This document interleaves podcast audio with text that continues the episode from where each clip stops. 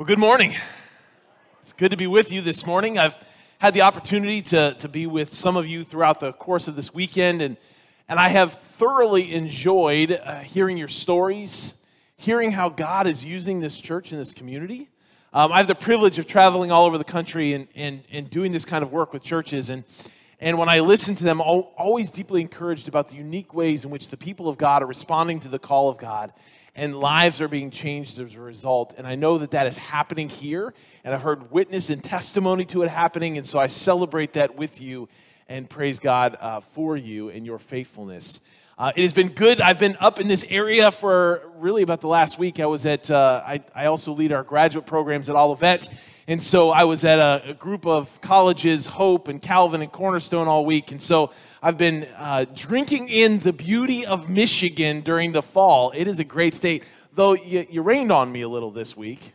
Uh, but it has still been absolutely beautiful. And I will say this y'all got some of the best coffee shops. I'm just saying. Like, I've been to a coffee factory, I've been to Aldea twice in two different towns, uh, Lemonjello's in Holland. I mean, these are some good places. So, a uh, little bit of beauty and some coffee, and I am a happy man. And so, uh, and, as Ohio, and, as an Ohio guy, even in Michigan. Uh, let us pray. Um, I slipped in the Ohio thing there, by the way. Um, right now, you're praying for me, not with me. I, I get that. I get that. Uh, Father, you are so faithful to us, and we are so thankful for you. Um, this time that we're about to enter into, this preaching time, we recognize it as it's, it's a miracle. And, and we say it's a miracle because there's no other way to describe how we can reach back into this ancient text 2,000 years removed from us, as many as 3,000 in some parts. And we sort of pull that into the present, and it means something to us today. And we recognize that's only as your spirit takes your word to meet your people to accomplish your purposes. And when all of that happens, we can only point and say, that's the miracle of God. And so, Lord, I'm just going to pray that you would show up in this place. You are well acquainted with my inabilities, inadequacies, and deficiencies. So, somehow, maybe today, maybe, I could be a conduit through which some really good news flows. So, Lord, have your way in this place and amongst us and with your people. And we'll be certain in the end to say that you alone are worthy of all the glory. And we'll ask these things in the name of Jesus and the Father and the Holy Spirit, as was the beginning, is now, and will be forever. And all of God's people said, Amen. Well, I'm always a little humbled when I have an opportunity to tell her story, the her that I'm going to be talking about in just a moment.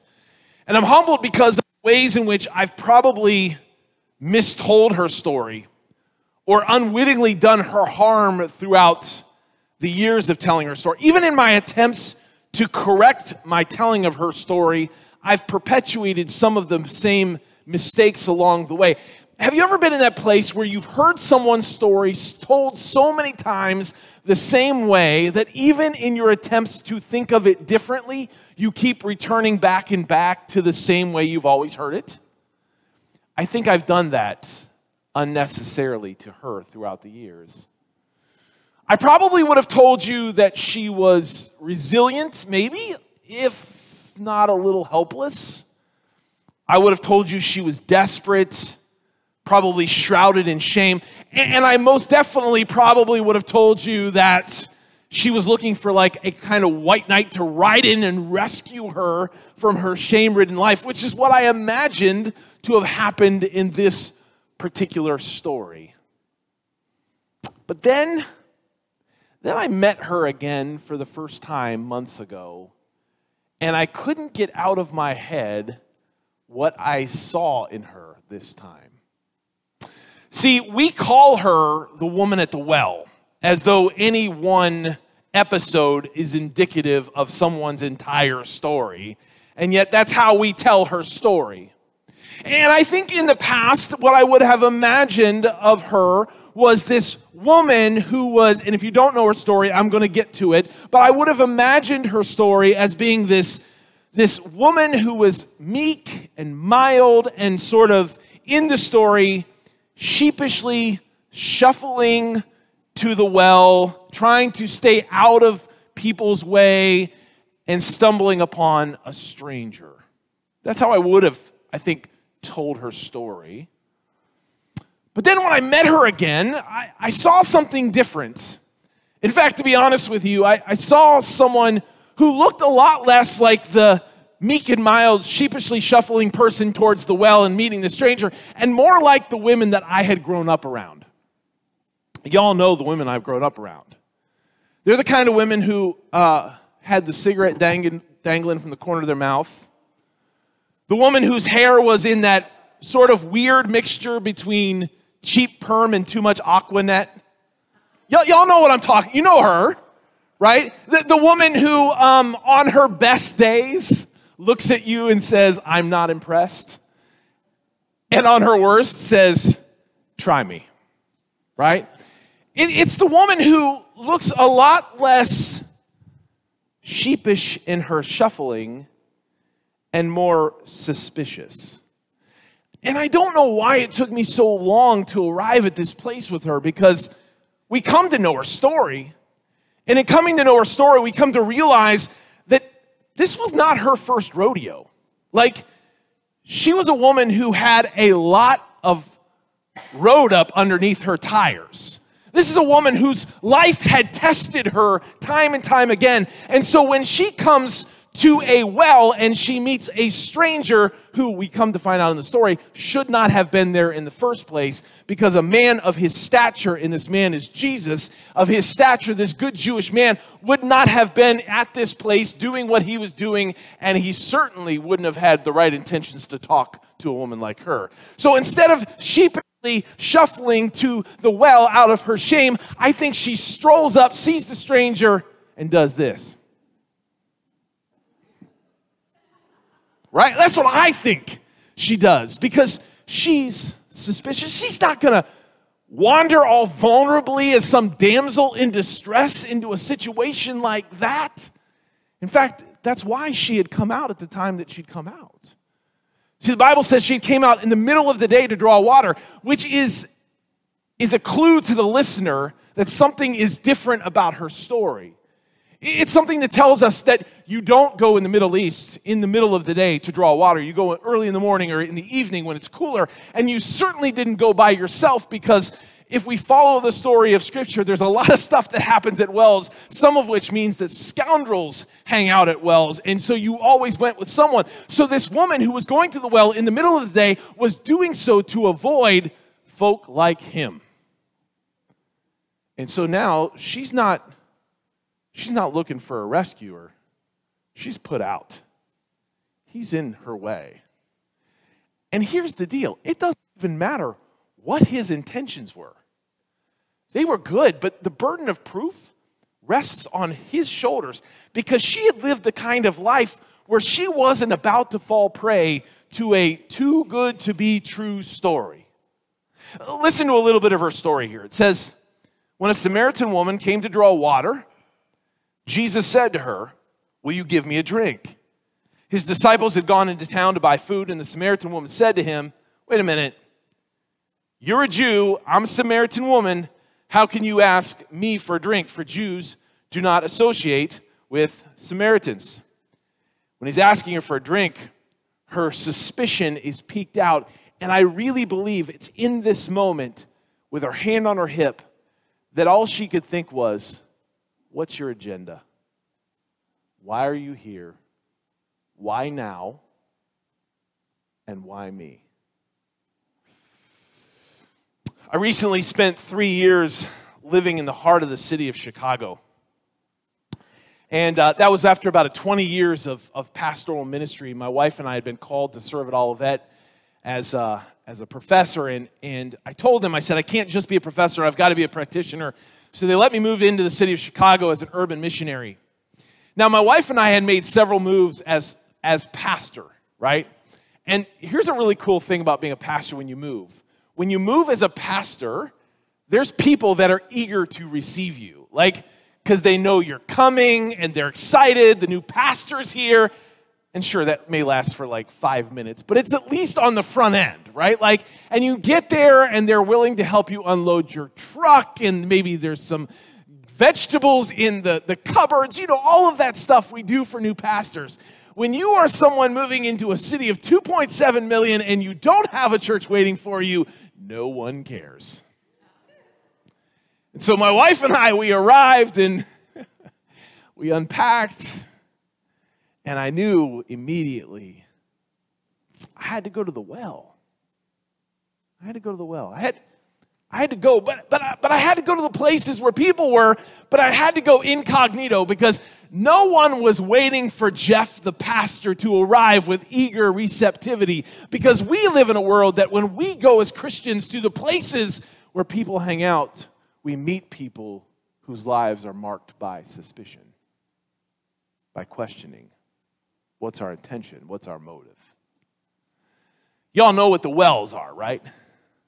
See, the wells are where lives intersect. The wells are where people do business. The wells are where people's lives interact with one another, where lives bump up against one another. It's, it's really the crossroads of life. And I find it interesting that in this story, Jesus finds himself at a well with this woman. Now, at the risk of being a little blasphemous, I want to tell you a little part of this story that is kind of not true in the way that you might think it is. So, just before Jesus arrives at the well, in verse 4, we're, we're told something else. It says, Jesus had to go to Samaria. Did, did you see those words? Had to? Here's the risk of being blasphemous that's not true, at least not in a geographic sense. So, Jesus was in southern Israel at this time, and he wanted to go to northern Israel, and Samaria was like right in the middle.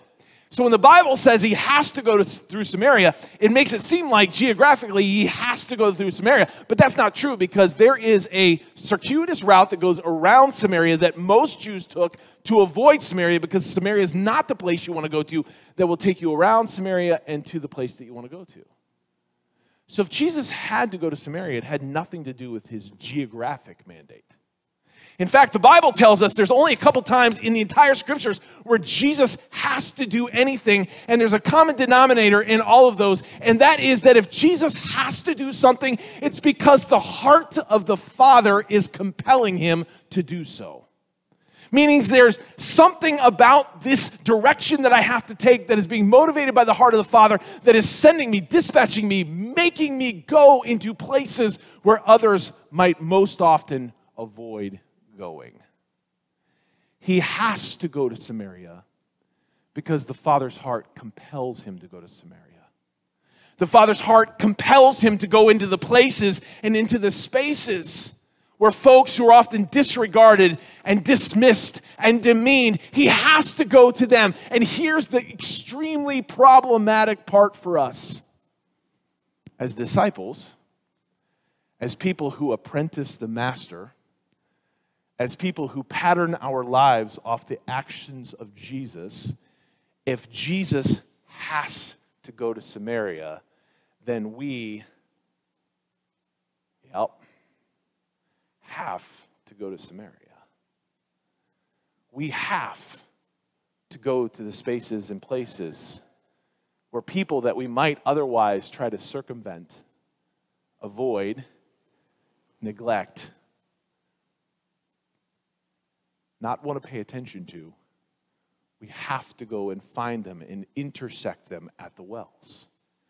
And here's the challenge they're not going to be waiting for you with eager receptivity. They're not going to be like, oh, you're here finally. They're going to be like my friend. And, and you're going to go with good intentions because you're, you're loving and you're caring and you want to go because you've got this good news message, but the burden of proof rests on your shoulders. Because here's the challenge there is a whole convoluted and complicated story that precedes your arrival to them. Even though your intentions might be good, even though your desires might be good, the good news that you want to go with to them has not always been understood by them as good news. Okay, now before you run me out of this room, I do believe it's good news. In fact, I believe that the news that we have is the best news that you could possibly tell.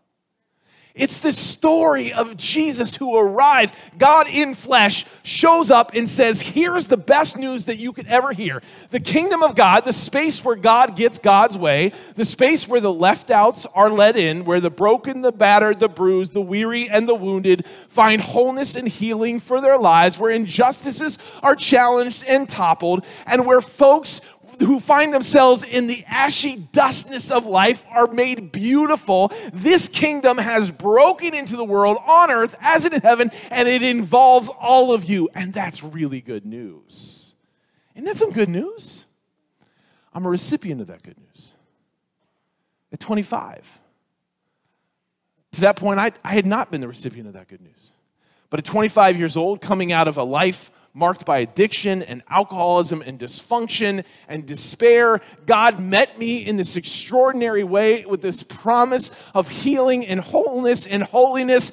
And I found myself caught up in this really good news. And then God dropped me in this church full of people who were good newsers, who were committed to this beautiful good news. And it became this compelling force and this compelling drive because I witnessed it in the lives of others who were being sent constantly into the Samarias and to the wells to share with others. But then I began to recognize something that the good news that I believe so deeply in has not always been received and understood as good news by others. And and let's can we just can we just be real for a minute? Sometimes that's our fault. Sometimes we've tried to wrap our good news about a new kingdom and a new king in old political banners. And we've made people try to fit our litmus tests for politics to gain entry, where we forget that no, we have a Lord who is a Lord of all, regardless of your politics, and a kingdom that is not of this earth. That's our good news. But when we mess that up, we make it not so good news. Sometimes we make it not so good news when we, when we make it seem like, unintentionally times, intentionally at others, that it's really, really good news for some, just not so much for others, because there are some who might just be outside the scope of its good news.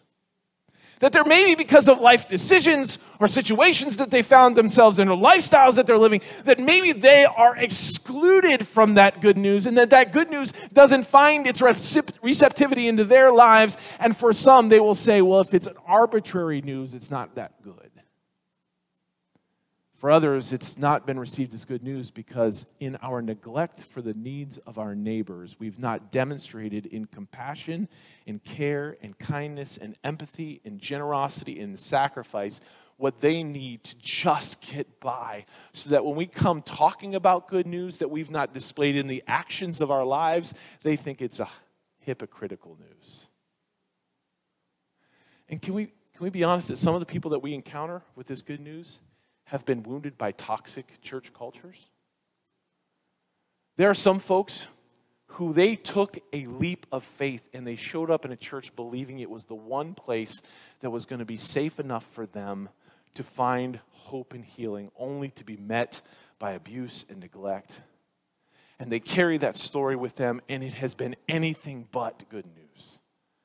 And not to mention, there are just those whose lives have been marked by tragedy and trauma time and time again, where their lives have been beat down and broke down, and they've been victimized by situations in their lives, and they think that any talk of good news is too good to be true. So when you and I heed the call to follow the pattern of the disciple maker Jesus, and to go where Jesus goes to the Samarias, to the wells, we're not, we're not meeting folks who are going, we're meeting folks who are, what's your intention? What's your agenda? Why now? And why me? Now, here's what I love about Jesus. Because when you follow Jesus, and you begin to see Jesus at work in the story, you begin to see Jesus live under the weight of this suspicion in the story, and you begin to see in Jesus' life a kind of posture, a way of doing this work that, that in the face of such suspicion offers the kind of presence that provides the space for the good news to grow. That's, my friend, is what being a good newser is all about.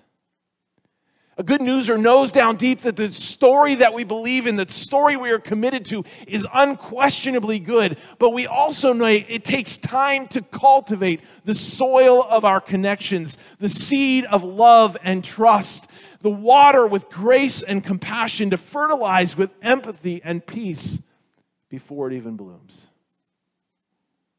We know it takes time. To be a good newser, it takes time. Now, here, can I just can I just point out some things that I think are just really cool that mark the story of Jesus in this? Just some things that like as we're thinking about, okay, if God does send me to Samaria and to the well, what do I need to do? Here's here's some patterning your life off of Jesus. First thing is so obvious that when I say it, you're internally going to go, "Thank you, Captain Obvious." And then you're going to think, "Do you actually get paid to do this?" That's how, that's how ridiculous this one is. So, number one, ready for it? Jesus shows up.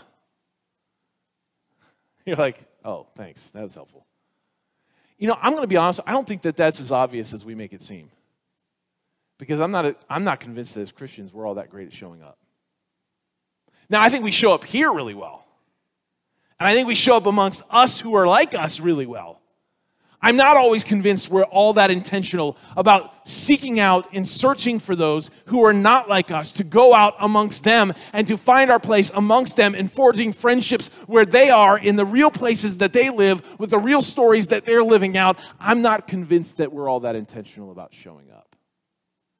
And I am convinced that to pattern our lives off of Jesus, whose life is marked consistently in the scriptures with a pattern of showing up over and over and over again in the places you'd most least likely find him so consistently that he demonstrates a compassion and love and care that you can't get away from. I think we have to show up. Which makes you ask the question where's my well? Where's the Samaria that God is sending me to? We'll come back to that. The second thing, I love this thing about this story. See, we think when Jesus shows up that he comes with all of the goods to give to someone else. But actually, in this story, there's something beautiful that happens that if we're, if we're, if we're negligent, we're going to miss it. Jesus, Jesus responds with, with reciprocity from the beginning. Now, think about this. Jesus shows up, but this story begins with him needing something that she has. Don't you love this? Like, she comes with some good, like, hey, can I get a drink? Jesus has needs that she can meet. And here's the problem with, I think, what we do with Christianity at times is that we presume that we have all the goods that others need from us. And so we actually steal their dignity and their humanity when we go to them by failing to acknowledge that there may be some gifts and graces that they have that they have to offer and bless my life with. See, I think we miss this. There's some folk out there who are wonderful human beings, and they have gifts and graces to offer that if you enter into a relationship of mutuality, they no longer become your project, they become your friend. And I think Jesus is forging friendship here. I think Jesus is restoring dignity. I think he's saying, I'm not going to I'm going to refuse to demean you or diminish you in any way because you have something that you can give me as well. So reciprocity. The third thing, I love this too. When Jesus begins to speak to this woman, as Christians, when we start talking about this word evangelism in some of our evangelism trainings, we tend to come to people with all of our guns ablazing. Like, we've got this story that you've got to hear and we've got to tell you and we've got to get you to make a decision right now. And Jesus doesn't do that. He like hints at good news along the way. Like, it's such a great conversation that Jesus has with this woman. She's like, he's like, Can I get a drink? What are you doing asking me for a drink? And he's like, If you would have known who was asking you for a drink, you would have asked him because he would have given you water that would have been a living water that would have left you no longer thirsty and having to come back to this well. And she's like, Well, give me that water. Like he's hinting at the good news the whole time, but he's not forcing the conversation. See, here's how I think relationships work. When we live in authentic relationships with one another, I think what happens is we begin to forge the kind of trust where good news begins to bubble to the surface naturally instead of being a canned sales pitch that we have to offer them. And I think we find ways to integrate that good news into the story.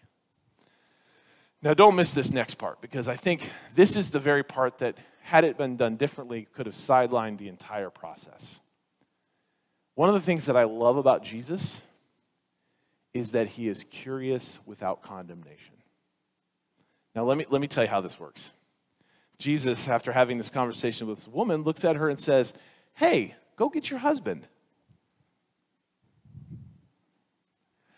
Um, well, uh, funny you should say that. I'm not married. He's like, Yeah, I know. You've had five husbands, and the one you're with is not your husband currently. Now, here's where I've done her harm unintentionally, but I've done it nonetheless. Because here's the deal I've read this portion of the story through a 21st century lens and not a first century lens. If someone in the 21st century says, I have had five husbands and the man I'm with is not my husband, what words come to your mind? Do not say them, you were at church. But you thought them. That's not her story. She's not a 21st century woman. She's a woman who would have grown up in a situation where she would have had very little say over her life. In fact, she would have probably been married off at 12 or 13 years old to a man much older than him, or uh, much older than her. And given the life expectancy at the time, he had probably been dead by 30, which would have then meant, because of the way that marriages work, she would have been shuffled off to his brother who may or may not have had any interest in her and who had all of the power to issue her a divorce decree, which then could have landed her into another marriage that would have been abusive. And only after having proved that it was abusive could she have actually asked for divorce, which then would have tarnished her life, which probably would have landed in her another marriage that probably would not have gone well, probably someone who also passed away, thrusting her into another vulnerable situation, landing her into a, a sixth relationship where the kids probably wouldn't bless the relationship because they thought she was only in it for his inheritance and they wanted to protect and preserve that for their own inheritance so she, they wouldn't bless the marriage of their dad. Oof. Did you know the people that you bump up alongside at the well have stories? That it's easy to judge if you don't know the backstory. When you go to the well, when you're sent to the well, when you go into Samaria, you have to take the time to be curious enough to ask the person, Tell me your story. Yeah, their life may reflect some actions and behaviors that are dysfunctional and destructive, but you don't know the backstory that has led them to that place. And sometimes by taking time and paying attention, we learn how to build bridges with the good news of that story. And then I love what happens next in the story. If you follow, you got you got to go back and spend some time with it this week, because she does what is what I have seen done hundreds of times in my office in counseling sessions. Like you're you're leaning in, you're getting close to some things. You're like you're drawn near, like you're you're playing around in the areas of vulnerability, like someone's just about to make a breakthrough and then she's all like, "Well, let's talk theology." And Jesus like, "What?" And she's like, "Yep, we Samaritans, we worship here, you Jews worship over there. Who's right?" And Jesus like, "Yeah, I ain't doing that." See, here's the deal. Jesus is not threatened or angered by her theological questions. Oh, Lord, that you would help us as your church understand that. Part of what sabotages our ability to build bridges at the wells is we get angry when people question our Jesus or our God or our theology or our beliefs, and we feel like we have to go to bat for them. We feel like we have to fight for them. Can I give you some freedom right here? Can I just give you some freedom? God has been doing what God's been doing for a really long time. And that person you're building bridges to is not the first person to question or doubt or call into question the God you believe in. And he's been defending himself quite well. He doesn't need you to fight for him. Can I just can I just free you? Instead, lean in with curiosity. Instead, instead see that as an opportunity to listen well enough to speak your truths in that. And I love what Jesus does. He like reframes the entire conversation. He goes, By the way, there's a time coming when it won't be about which hill we worship on, it won't be about which ethnicity that we're a part of. It's going to be about who worships in spirit and in truth, and that can include you. I love how he reframes the entire conversation to draw her into the story instead of leaving her on the outside. And then there's this beautiful moment in the story where there's absolute clarity. She said, There's a time coming where there's a chosen one who's going to come and reveal all this stuff. And then Jesus, I love this in the story. Did you know this is one of the first times in the scriptures that he does this for anybody? He says, That's me. I'm the one. Jesus reveals himself to her before he reveals himself fully, even to his disciples. Like they're still wrestling with this stuff. And he says, Yep, that's me. And you know what her response is? Wait here. And she takes off running back to her village because now she's encountered a good news that is so good she can't keep it to herself. She goes back to the very village that had probably would have alienated her, that she was trying to avoid in the first place, to tell them that she had just encountered this really amazing good news. Because when the good news meets your life, it becomes so beautifully compelling that you have to do something with it. I love this. Good newsing requires a posture and a presence that disarms through patience, building trust, extending empathy, and demonstrating love. That's what, that's what this whole good newsing thing is about. So, my wife and I, we arrived in the city. We arrived on a Monday. And on Tuesday morning, 6.30 in the morning, I was getting up and getting dressed. Boxes still all over the house. My wife said, What are you doing? I said, I'm going to the well. She said, What are you talking about? I said, Well, I'm going to the coffee shop.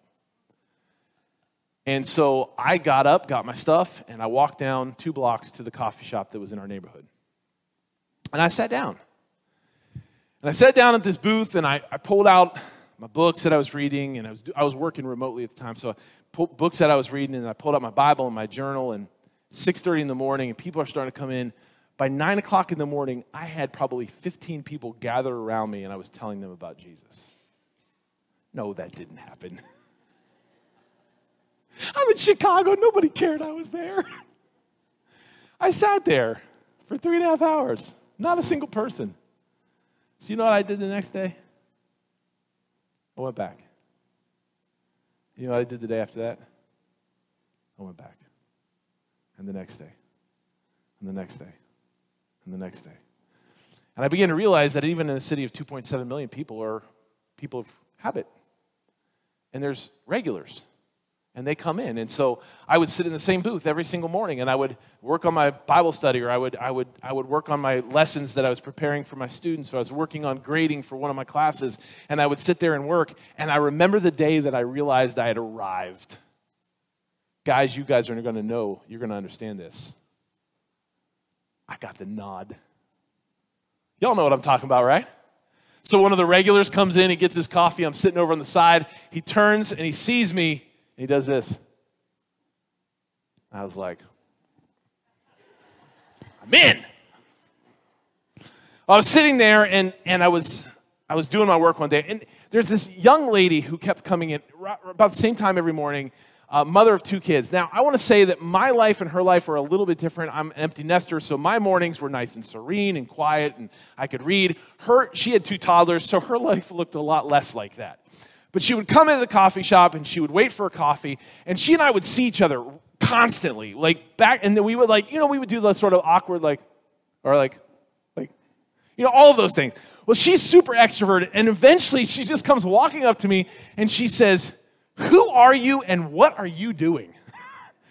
and I said, Great question. Um, I said, uh, Well, I'm, I'm a professor. And she says, What do you teach? Now, I typically, in most settings, don't lead out with pastoral ministry. Especially in Chicago, it doesn't like win you any points. Um, so, most of what I actually teach is the convergence of religion and culture. And so uh, I said, You know, I teach, the, I teach the convergence of religion and culture. And she goes, Wow, I'm an atheist. Like, like line, like drew it. And I was like, wow, okay, could you tell me more? And so we started having a little conversation. Well, I showed up the next day, and eventually, she and I became fast friends. We'd have these great, amazing conversations. She'd come in, she and the kids would sit down. Eventually, I got to meet her husband, who was also a fantastic human being. Then she, then she and he got to meet my wife, and we all four of us just became great friends. We'd have all these great conversations. Um, she's a remarkable individual. She was, she's from Australia, and she from, before she moved to the States, she was listed amongst the who's who in her area of Australia for the works that she was doing with people with disabilities. Like she just, just great human beings. I learned a lot from her, learned a lot from her husband. And we'd have these great conversations, and she would ask me really deeply meaningful things. We talk about spirituality, and then and she would realize eventually I'm a pastor and all of those things. And then she would say things like, Remember, I'm an atheist. Whoop! I'm like, got it. And then she texted me one day and she was like, Hey, you're gonna have to talk to my son. I was like, okay. And she had this little little uh, five year old son, and she said we were passing this big church. There was this big, beautiful Catholic church in our neighborhood, and he looks at me and she says, "Mom, what's that? And what do they do in there?" And I said to him, "You're going to have to ask Uncle Jeff on that one." Um, so I said, "Great, I'll have a conversation with him." And so we'd have these great conversations. Well, then COVID hit, shut it down.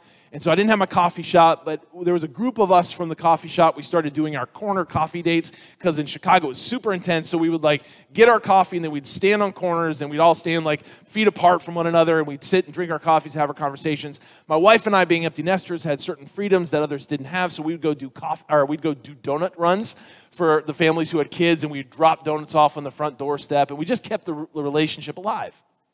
This was a year, a year. I'm an atheist. Whoop right?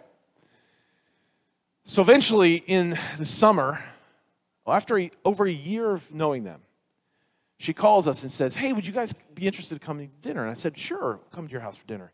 She said, We're doing charcuterie board. Do you know that's a thing?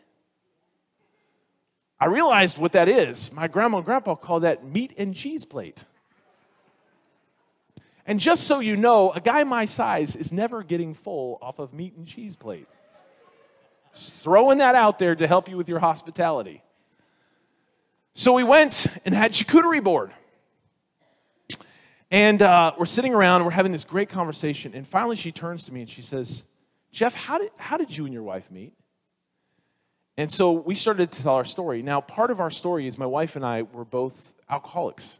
And so we met each other through a really set of dysfunctional scenarios and then we made the decision that there's nothing more healthy than taking two alcoholic lives and like meshing them together, because that makes for a really healthy marriage.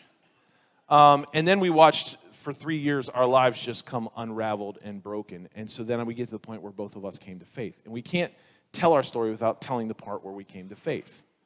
So I said to her, and I was telling the story, and I finally got, and this is the point where we came to faith. And then I moved on because I'm in their home and I wanted to be respectful of their space. And she had drawn the line and I wanted to be respectful of that. And she says, Stop! And I'm, oh, it shot too far. And she's like, Tell me that. And I said, What? She said, I want to know how an atheistic alcoholic became a Jesus follower. And I went, okay. And for the next 30 minutes, she gifted me, blessed me with an opportunity to share the gospel of Jesus. And it wasn't a canned sales pitch, and it wasn't something I came there to do. It was something that bubbled to the surface as a result of this relationship that we had forged over an entire year. And I sat there and I shared the, I shared the story of the gospel. And she said these words, and I'll never forget. She sat back against the couch. She looked at her husband, and they had a couple words. And then she said to me, She said, Jeff, where I come from, we don't even have a framework to make sense of what you just told me. Like, there's no way of thinking even about this experience. And not now and not today, but maybe someday that'll be my story. And I just remember going, God, thank you. I don't have to control the outcome. I don't have to control what this looks like. I don't have to control the timeline. All I have to do is love people deeply by going to the same well over and over again and trusting that God, in friendship, forged opportunities occur. And we're still friends. She's moved back to Australia. My wife and I are no longer in Chicago. Thank goodness for Instagram. We stay connected through that. And I don't know where this leads, but all I know is she gave me the gift of reciprocity and allowing me to share something that was near and dear to my heart. Trusting that if you live out the life of a good newser, God opens up opportunities for you to share with others the good news you believe so heartily in. But you got to go to the well. So, my question is to you as I get ready to close What's your well? Where's your Samaria? And to whom is God sending you? And will you go? Lord, I don't know what this looks like for each person, but I know that as disciples, patterning our lives off of the Master, we have to go where you go, which means showing up in the lives of those who's, who's easier to circumvent than it is to show up in. And so, Lord, I'm just trusting and praying that, Lord, your people would hear your call and, and they would begin to imagine their place that you're sending them. And maybe some of them are already there. Wherever they live, work, and play, maybe they're already there. You just need to send them more intentionally there as people who live lives that demonstrate and reflect the good news gospel story of Jesus Christ. And would you give them opportunities to share with sincerity? out of relationship this good that is your story. In Jesus' name.